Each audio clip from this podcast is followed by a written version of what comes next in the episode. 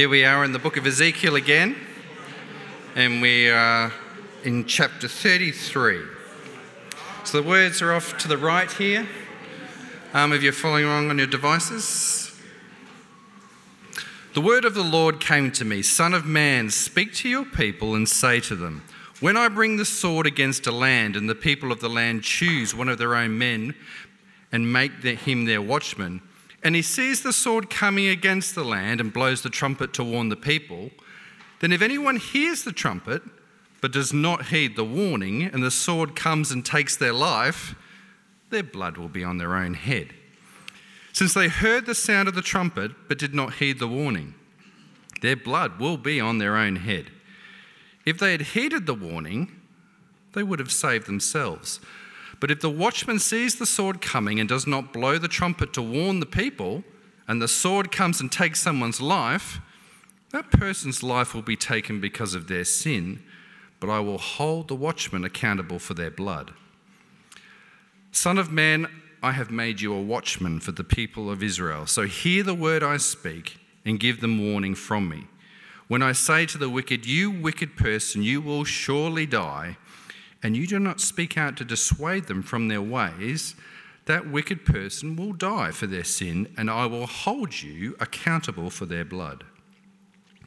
But if you do warn the wicked person to turn from their ways, and they do and they do not do so, they will die for their sin, though you yourself will be saved. Son of man, say to the Israelites, this is what you were saying. Our offences and sins weigh us down, and we are wasting away because of them. How then can we live? Say to them, as surely as I live, declares the sovereign Lord, I take no pleasure in the death of the wicked, but rather that they turn from their ways and live. Turn, turn from your evil ways. Why will you die, people of Israel? Therefore, Son of Man, say to your people, if someone who is righteous disobeys, that person's former righteousness will count for nothing. And if someone who is wicked repents, that person's former wickedness will not bring condemnation. The righteous person who sins will not be allowed to live, even though they were formerly righteous.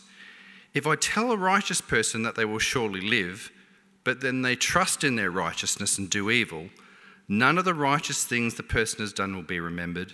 They will die for the evil they have done. If I say to a wicked person, you will surely die, but they turn away from their sin and do what is just and right, if they give back what they took in pledge for a loan, return what they have stolen, follow the decrees that give life and do no evil, that person will surely live, they will not die. None of the sins that person has committed will be remembered against them. They have done what is just and right. They will surely live. Yet your people say, the word of the Lord is not just, but it is their way that is not just. If a righteous person turns from their righteousness and does evil, they will die for it. And if a wicked person turns away from their wickedness and does what is just and right, they will live by doing so. Yet you Israelites say, the way of the Lord is not just, but I will judge each of you according to your own ways. In the twelfth year of our exile, in the tenth month on the fifth day, a man who had escaped from Jerusalem came to me and said, the city has fallen. Now the evening before the man arrived, the hand of the Lord was on me, and he opened my mouth before the man came to me in the morning. So my mouth was opened, and I was no longer silent. Then the word of the Lord came to me, Son of man, the people living in those ruins in the land of Israel are saying, Abraham was only one man, yet he possessed the land, but we are many. Surely the land has been given to us as our possession. Therefore say to them, this is what the sovereign Lord says, since you eat meat with the blood still in it, and you look to your idols and shed blood, should you then possess the land?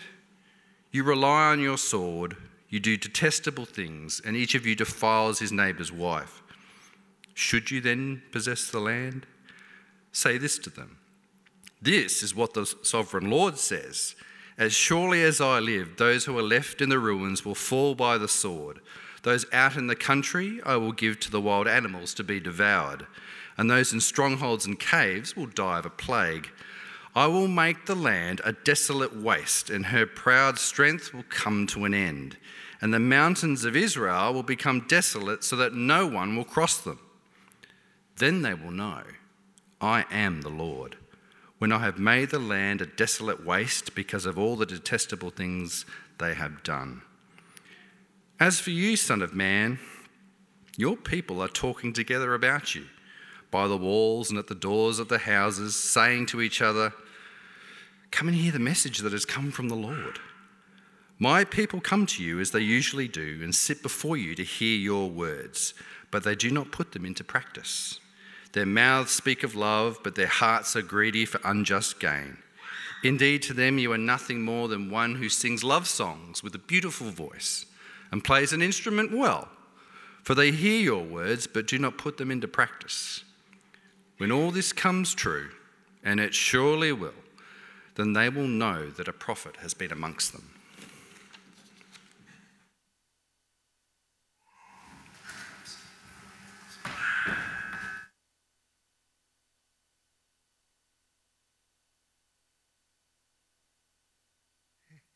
Uh, let's pray. Our, fa- our Father in heaven, thank you for the chance now to sit in your word for a time, and we pray that it wouldn't be academic. Please may your Holy Spirit take these words, your living word, and write them on our hearts and transform our lives and do it for your glory. In Jesus' name, amen. Okay, so we're in Ezekiel thirty-three, Bible's open. Leaflets open, you've got your outline there. Let's begin. Forgiveness is unfair, isn't it? Because when we choose to forgive someone, we choose not to treat them as their actions deserve, which is unfair if fairness is treating someone as they deserve. And forgiveness is not treating someone as they deserve. That means that forgiveness is unfair. So when God says in verse fourteen that a wicked person, when a wicked person turns from their wickedness and does what is just and right, and they will live, and none of their former offences will be remembered against them, that's unfair, isn't it? This is a common criticism of Christianity. I remember having dinner in, a, in the city with a, a man who um, adhered to Buddhism, and he said, it's so convenient for you Christians. You can just say, Jesus died for me, and that lets you off from the wrong that you've done. He said, that's immoral. Shouldn't everyone have to take responsibility for their own actions and be rewarded or punished accordingly? That's fair. Forgiveness is not fair. Now, that criticism of God isn't new. It's there in verse seventeen. The way of the Lord is not just. If you forgive a wicked person without taking into account the wicked things they've done, God, you're not being fair.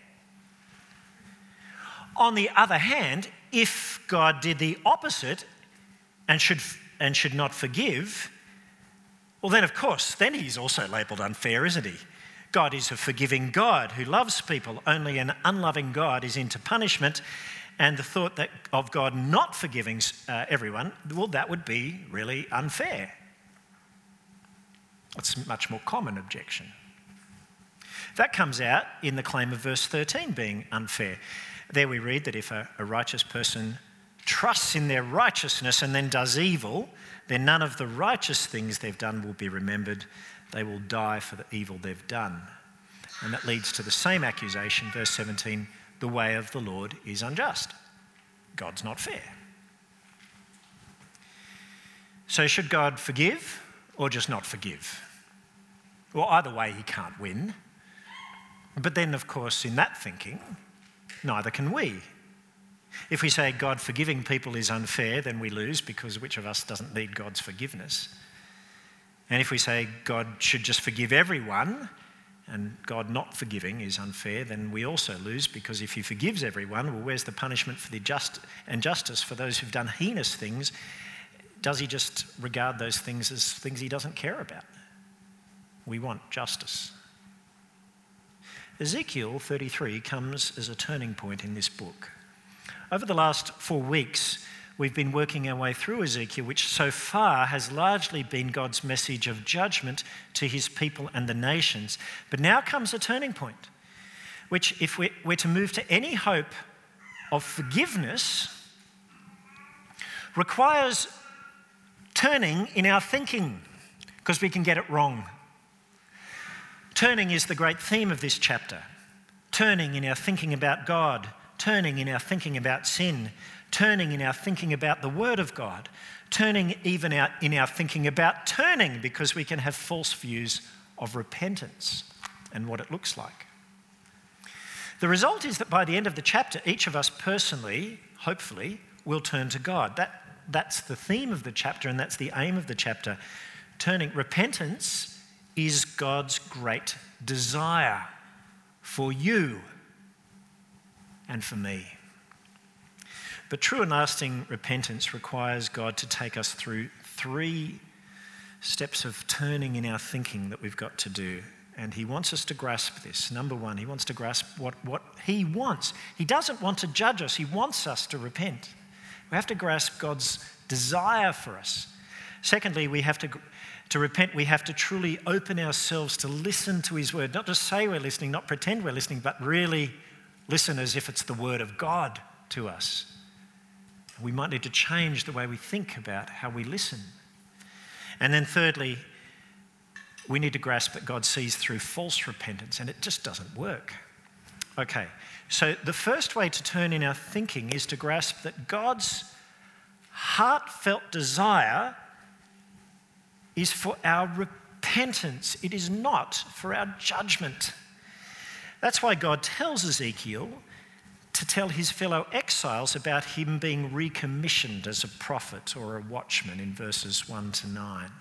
So there God commissions, recommissions Ezekiel as a watchman. And if that sounds familiar, it's almost word for word the same as what happened back in chapter three at his earlier commissioning, except one difference. Here, God tells Ezekiel to tell everyone that he's been recommissioned. Back in chapter three, it was just for his benefit. Now he wants everyone to know. So Ezekiel's recommissioning was, was had meant to have impact for everyone, and they were meant to understand this. Okay, how? Well, his recommissioning is couched in terms of him being a watchman. So imagine, imagine that you live back then, and you live in a walled city. And outside the city walls are the fields and the, and the, the crops that, that grow, and people during the day have to go out and work in the fields to supply the city with food. But you're in charge of the city. How do you, how do you protect your people out in the fields from an invading army? Because you have no way of knowing whether someone's going to come over the hill and attack your people. So what you do is you appoint a watchman who will stand on the city walls and just keep watch. That's their job. And if they see an army coming over the hill, this is before the internet, mobile phones, satellite technology, right? Before, if they come over the hill, then they blow a trumpet. That sounds the warning, the alarm, and people have time to run back into the safety of the city walls, right? Now, if there's such an army and the watchman fails to do that, they fall asleep or they don't blow their trumpet, Their, the blood of the workers is on them, right? But if he does warn them and then someone gets attacked out there and dies, that person is responsible for their own death. And that's the point. God is saying to the people, I'm warning you through my word, and Ezekiel is the watchman. He's got the trumpet, right, and he's blowing it. And yes, your lives depend on him doing his job. Yes, he has a job to do, but you have your job too. You are meant to pay attention to the warnings of impending doom that come from Ezekiel the prophet.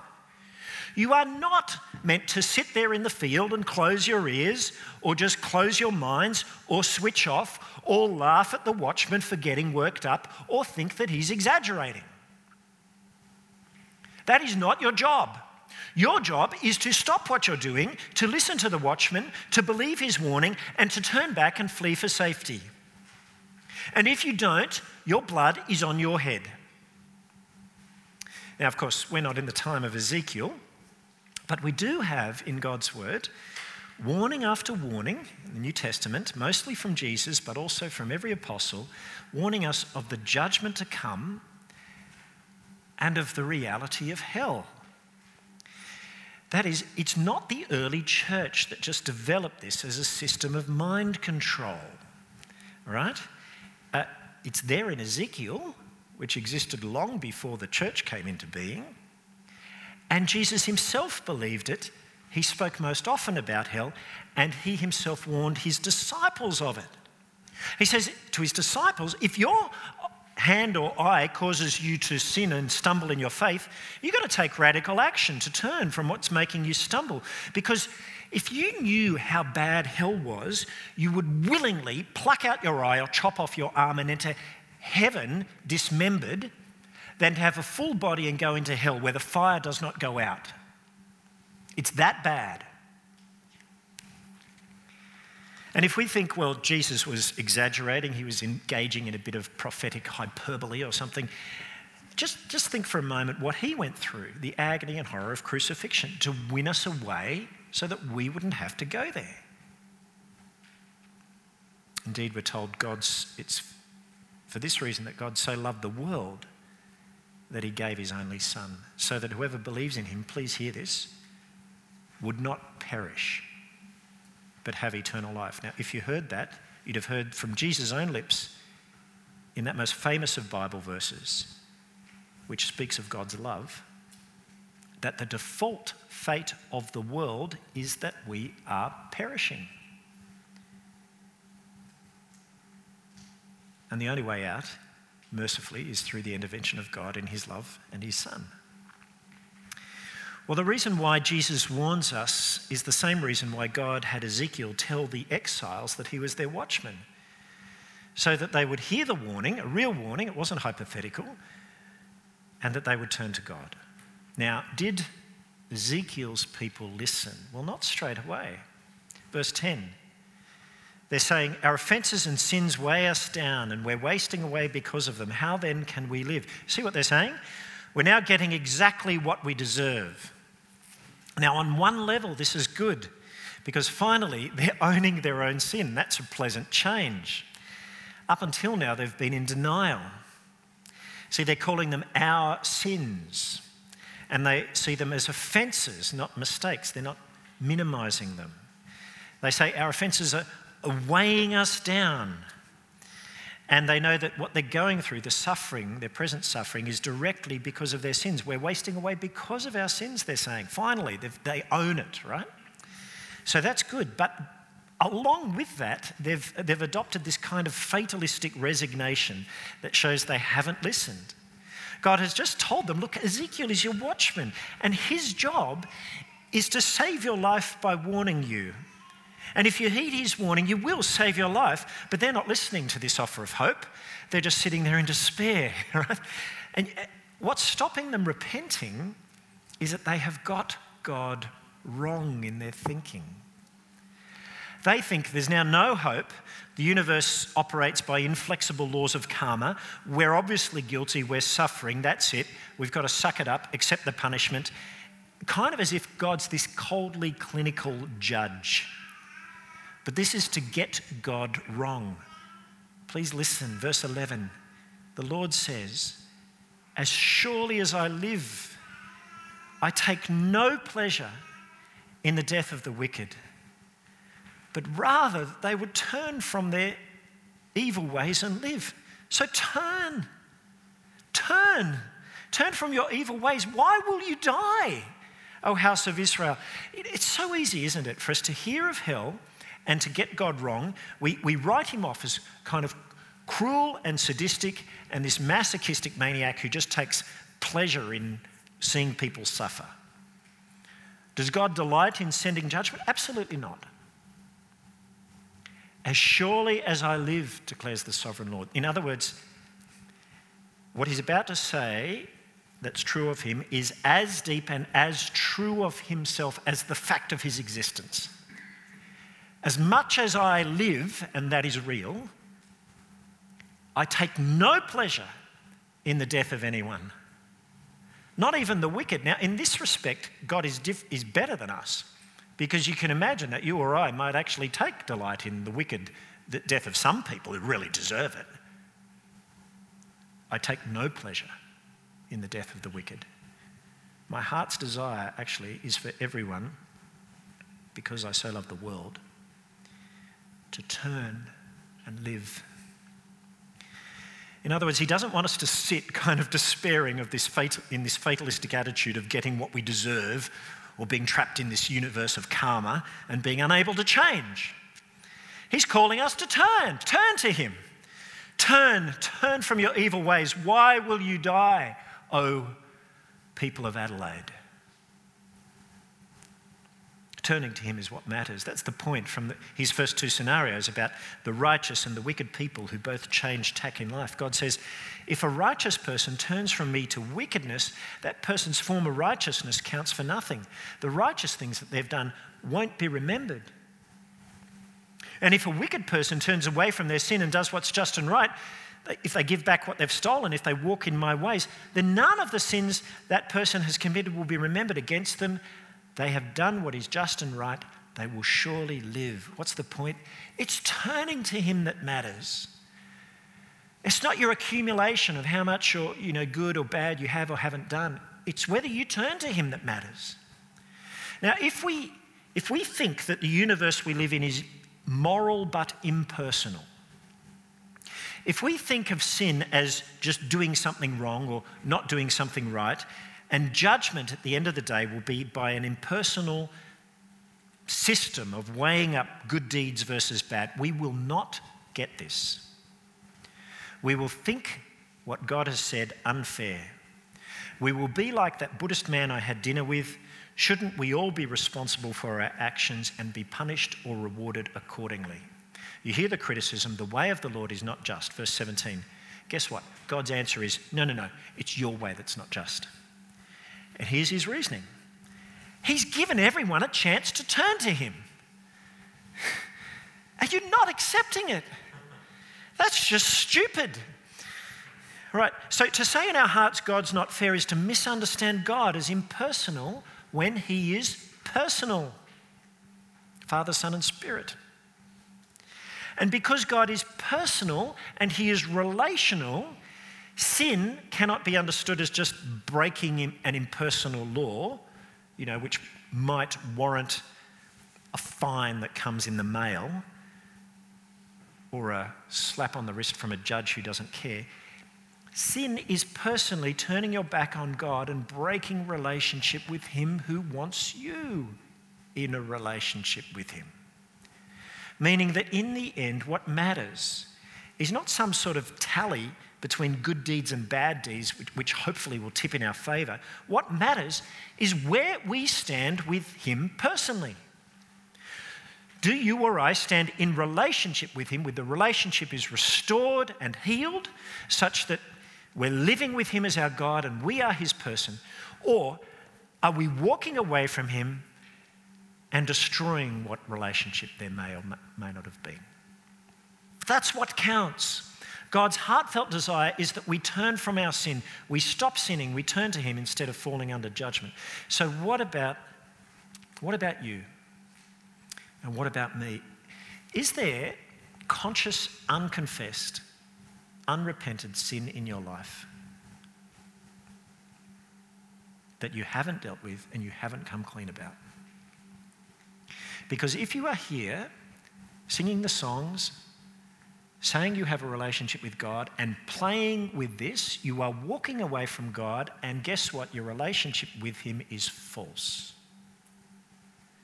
In other words, you listening to this matters for your soul. Because what you can do is say, I am, I am forgiven, I am saved. And then what you can do is you can go down a path of sin and keep um, fostering it and then get stuck. And then you have to play make-believe because you aren't living as his person. This does damage to your soul and damage to your relationship with him.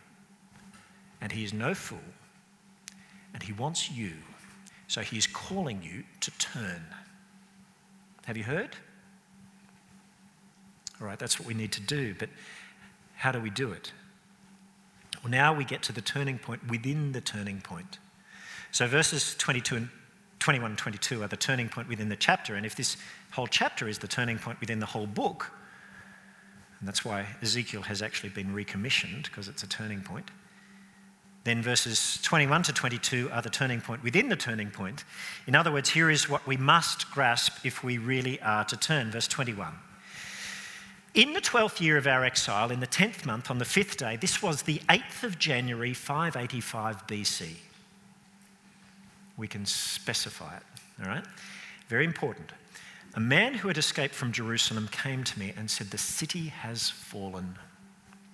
So it's been a full two years since they first heard that Judgment Day had started for Jerusalem. That was back in chapter twenty-five.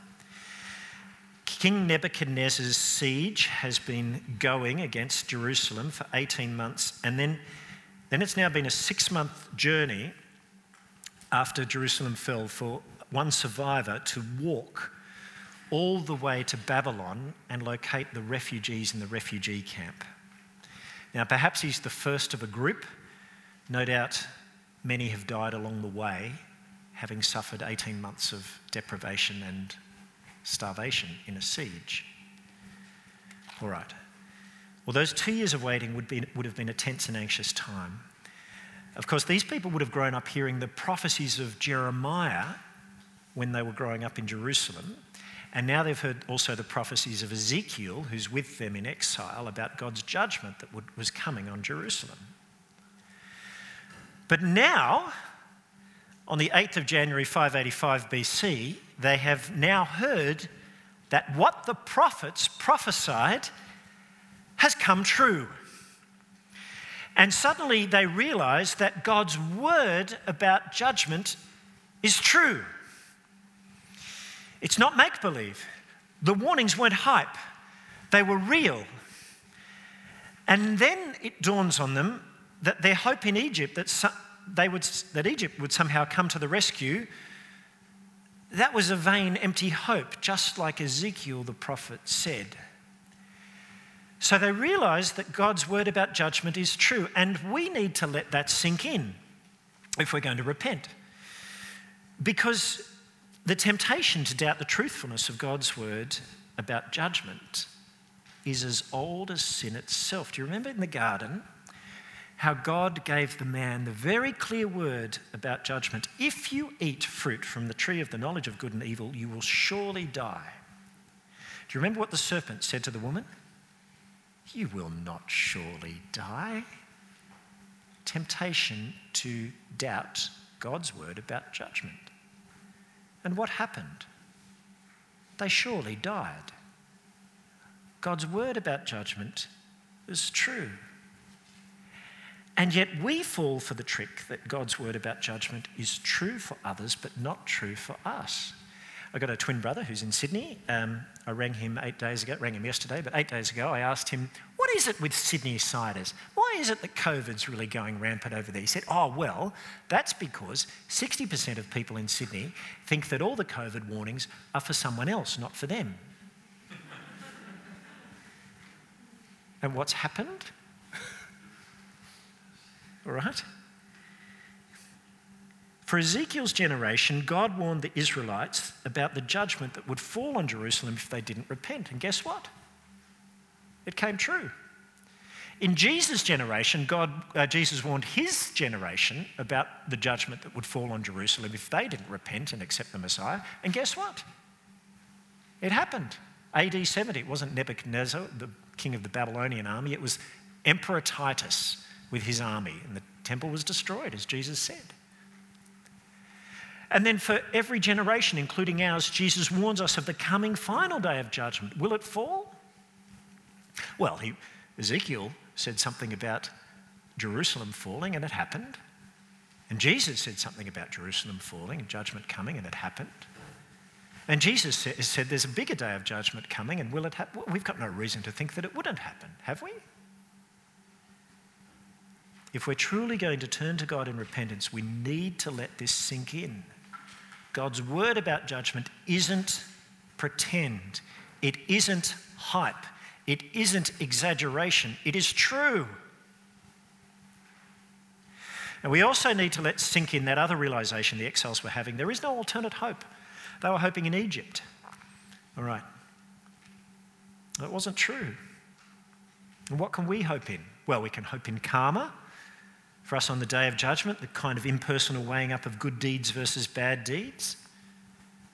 It's not true. Neither is there the vain hope that there'll be a second chance beyond the grave to repent. It's not true. Where could you go? You could go to Luke sixteen, the parable of the rich man and Lazarus, and read that.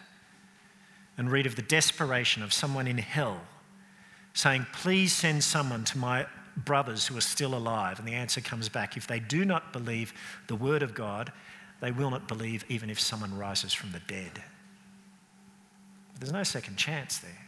You could go to Hebrews chapter nine verse twenty-seven. Man is destined to die once and after that to face judgment.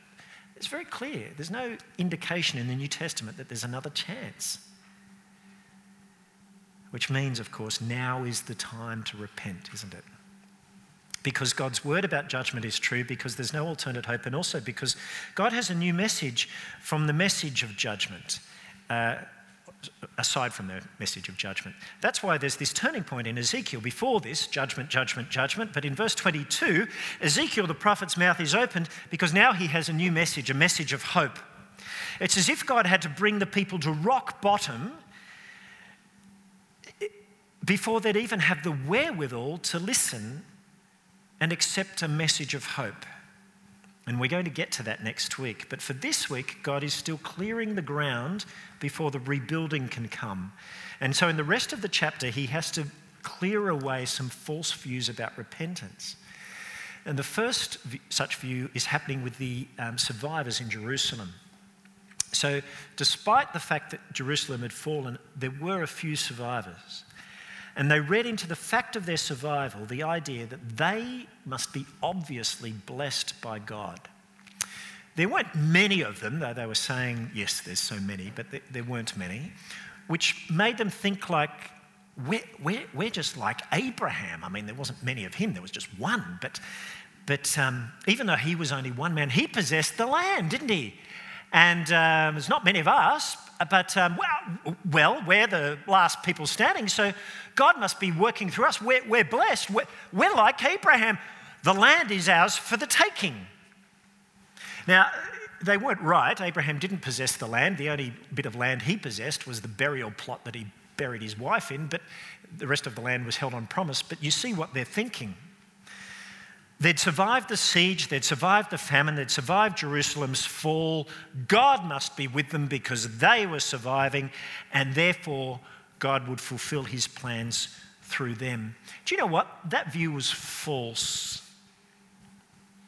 It was false because actually they didn't repent.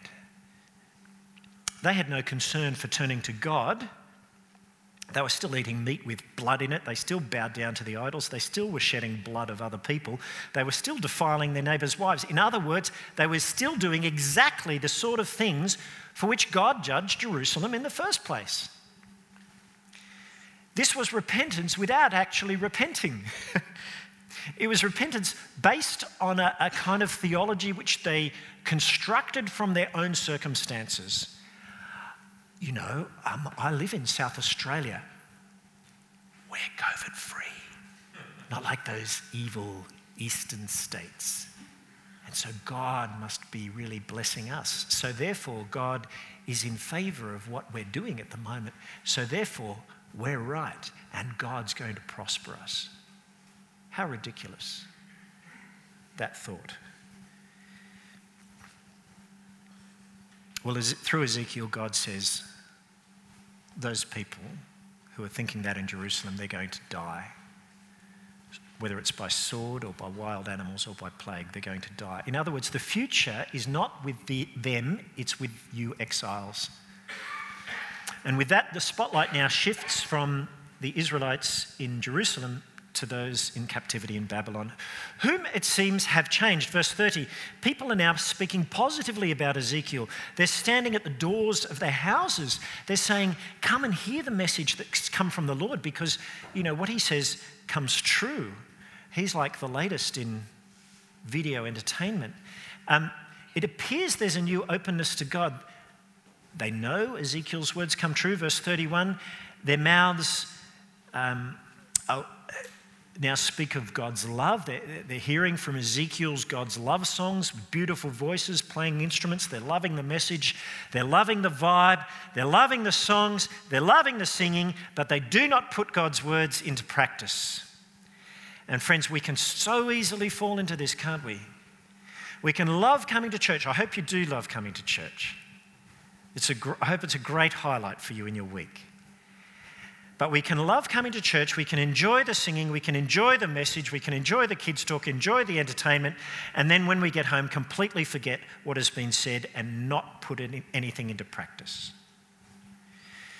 James in the New Testament says that is like going and looking in a mirror and then immediately going away and forgetting what you look like. Jesus said that's like being a foolish man who builds his house on the sand.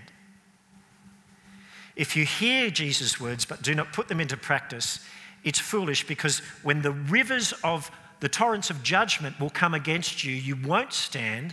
Whereas if you've been wise and you've heard Jesus' words and put them into practice, because that's the difference, then you will stand on the day of judgment.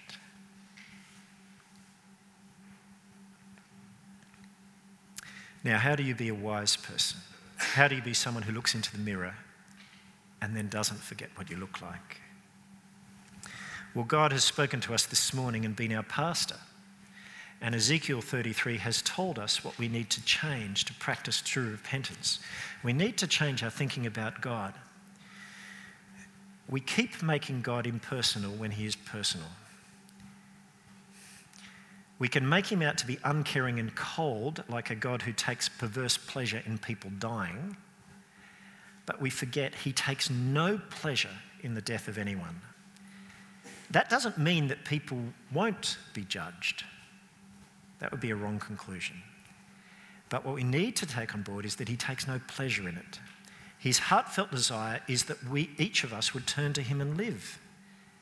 And these are words echoed by Jesus. Repent and believe the good news. So we have to think differently about God. And that means we have to think differently about sin. If we reduce sin to the level of misdemeanors, minor infringements, breaking the law, we will minimize it.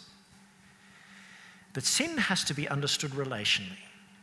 We are either walking away um, from God or we are walking with God. And sin is personal because God is personal. Okay, that's why thinking forgiveness is unfair is stupid. What matters is whether you turn to God and take hold of the opportunity. That's what matters, because that's a relational way of understanding. Get rid of the scales, which means we now need to change our thinking also about repentance. Repentance is not just changing behaviour. It's not just New Year's resolutions, right? Repentance is turning from walking away from God and turning back to Christ. See, he desires us to live in relationship with him. It's so easy to think we're repenting if we just, um, you know, sort of say, oh, I must not, and then try and do it. And then we leave God or Jesus out of the picture. You see, repentance actually is all about coming to God again. It's turning. It's praying to him. It's opening yourself up to him. It's accepting his word as his word for you, which you have to listen to. Okay. Now, in a moment, Mark is going to lead us in a prayer of repentance.